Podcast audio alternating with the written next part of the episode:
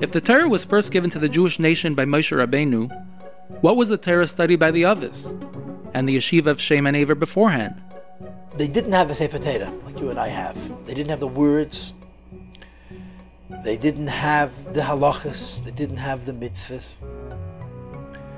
They had Kabbalah. They had the mystical source of the Torah.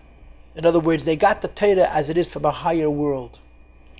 They were very, very, very intelligent people. You have to understand the perspective of Torah. The perspective of Torah is that the smartest person who ever lived was the first, Adam Rishon.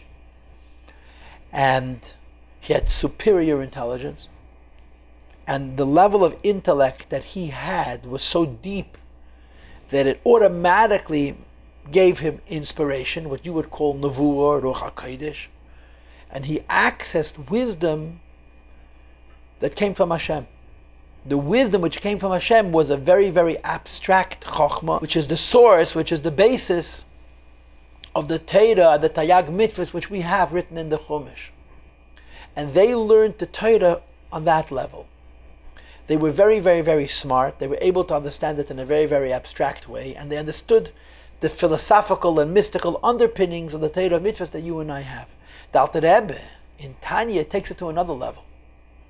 The Alter Rebbe says in Tanya that Avraham Avinu not only learned the Torah but did mitzvahs, and he contends that Avraham Avinu figured out how to do the mitzvahs from this philosophy, from this abstract understanding, from this very theoretical learning. They had this very deep and profound knowledge of Chokhmah on a level which is higher than the world. And this Chokhmah, which is higher than the world, is the source of the world, and it comes into the world.